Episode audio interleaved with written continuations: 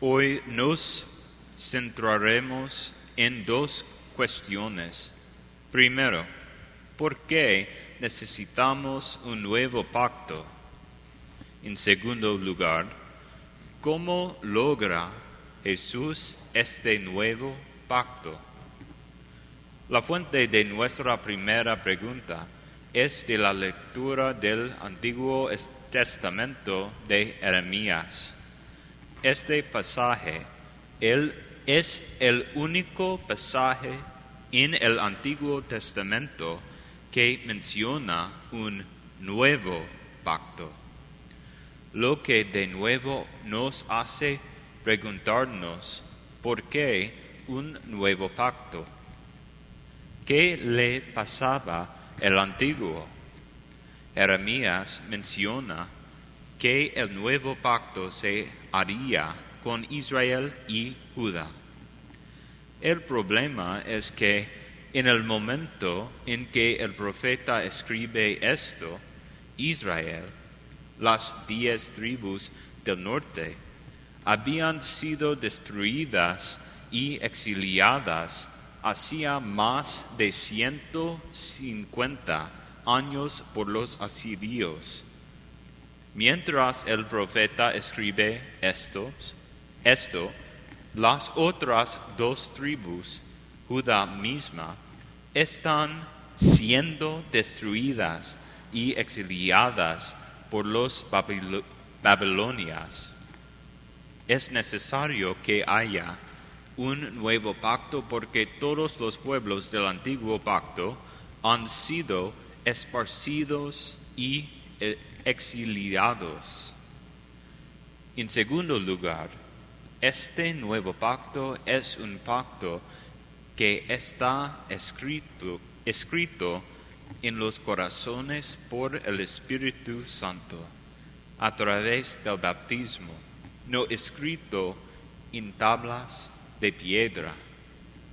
El problema con el antiguo pacto fue que se le dio a la gente, pero sin el Espíritu en, en el corazón de la gente era imposible vivir. Luego se rompió el antiguo pacto.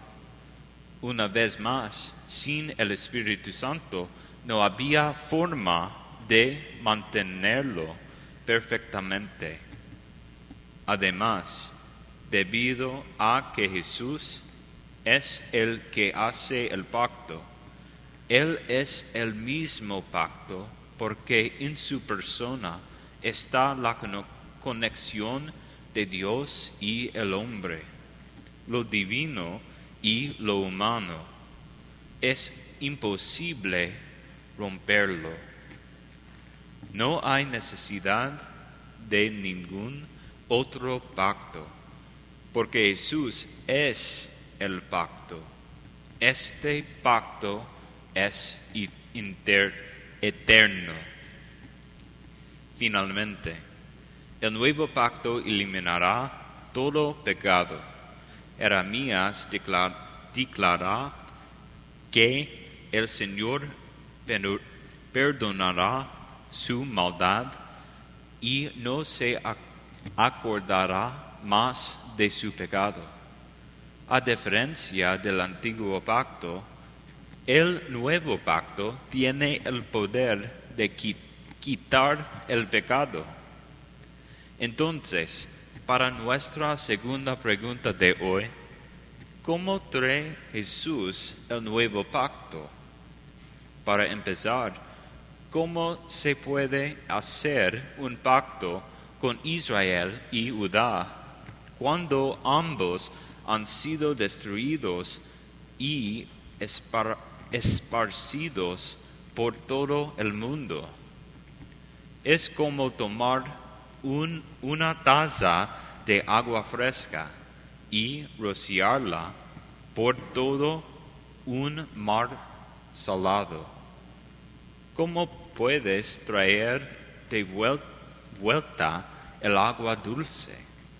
La única forma de hacer esto es traer todo el mar salado al nuevo pacto.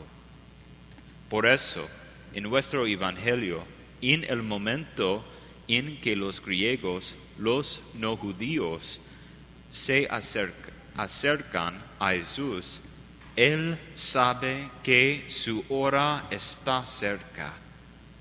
Cada vez que se menciona la hora de Jesús en el Evangelio de Juan, siempre se refiere a la pasión. Lo mismo ocurre con la palabra gloria. No hay transfiguración en el Evangelio de Juan. La hora de la pasión es la hora de la gloria. Tampoco hay agonía en el huerto en el Evangelio de Juan. Esto es, es lo más cercano que tenemos. Estoy preocupado ahora. Sin embargo, ¿qué debo decir? Padre, sálvame de esta hora. Pero fue con este propósito que vine a esta hora. Padre, glorifica tu nombre. Debido a que los griegos ahora se acercan a Jesús, Él sabe que ha llegado su hora. Sabe que es hora de forjar el nuevo pacto. Una de las mejores formas de ver cómo Jesús hace el nuevo pacto es mirando las palabras en la consagración. El sacerdote dice, este es el cáliz de mi sangre, la sangre de la nueva y eterna alianza, que será derramada por ti y por muchos para el perdón de los pecados. Las palabras nueva alianza las obtenemos directamente de esta profecía en Jeremías. El pacto es inquebrantable porque Jesús no puede pecar. Él cumple perfectamente la voluntad de su Padre. De hecho, también perdona los pecados. Cuando el hombre pecó contra un ser infinito, fue imposible repararlo porque la deuda era infinita y el hombre finito. Solo Dios pudo pagar la deuda porque solo Dios es infinitivo, infinito. Pero solo el hombre podía pagar la deuda porque era el hombre quien cometía el delito. Por tanto, Dios asume la naturaleza humana y Jesús, plenamente Dios y plenamente hombre, puede pagar la deuda porque es infinito y es justo porque es hombre. El pacto es para ti y para muchos, lo que significa que no es solo para los judíos, sino también para los judíos y los gentiles. Finalmente, me gustaría volver a las palabras de nuestra segunda lectura, que aunque era hijo, Jesús aprendió la obediencia por lo que sufrió. Y cuando fue perfeccionado, se convirtió en, fuente de salvación eterna para todos los que le obedecen.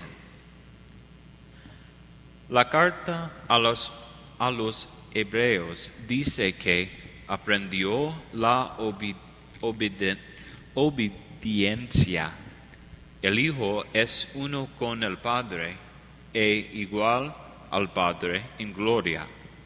Por tanto, este aprender a obedecer se refiere a Jesús como hombre. Pero, ¿qué pasa con las palabras cuando fue perfeccionado? ¿Cómo pudo Jesús ser imperfecto? Las palabras perfeccionado provienen del griego teleao. El significado de esta palabra se encuentra en el libro del Éxodo, que se usó, usó para describir la ordenación de los sacerdotes, Aarón y sus hijos. Lo que dice el pasaje es que en la cruz Jesús funciona como sacerdote perfecto, porque allí es donde finalmente ofrece el sacrificio perfecto. ¿Qué significa esto para nosotros? Primero, este nuevo pacto no se rompe porque no importa cuántas veces pequemos cuando buscamos el perdón con contrición, la misericordia de Dios es infinita, porque la sangre de Cristo es inagotable. No dejan pasar esta cuaresma sin confesarse. Tendremos días sacerdotes aquí mañana a las seis, siete, cuarenta, ah, seis cuarenta y cinco de la tarde o ah, siete, incluidos los sacerdotes que hablan español. Ah, sí. No tendrás que volver a verlos nunca más, si eso importa es a través de la sangre redentora, redentora de Cristo que somos perdonados. Además, como Jesús, todos somos sacerdotes en virtud de nuestro bautismo. Estamos llamados a ofrecer nuestros sufrimientos y todos los sacrificios que hacemos por nuestros seres queridos, en unión con Cristo. Tómate un momento ahora para ofrecer todos tus sufrimientos y sacrificios aquí en el altar.